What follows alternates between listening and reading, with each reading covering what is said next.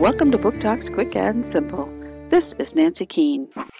Today's podcast is by a seventh grade student from Middlesex Middle School in Darien, Connecticut. The Running Dream by Wendelin Van Draanen. After losing her leg, 16 year old Jessica isn't the same. With only one leg, Jessica thinks it's all over. The dream of running. That leg wasn't just a leg, it was something more. This leg was what made her happy. Every night, Jessica keeps having a dream. A dream that she would run. But she always wakes up before she can cross the finish line. Who is Jessica without her leg?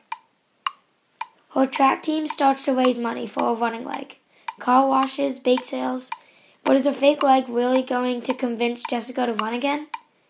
Will Jessica cross the finish line? Or will Jessica stay, lonely and stranded without making her dream come true?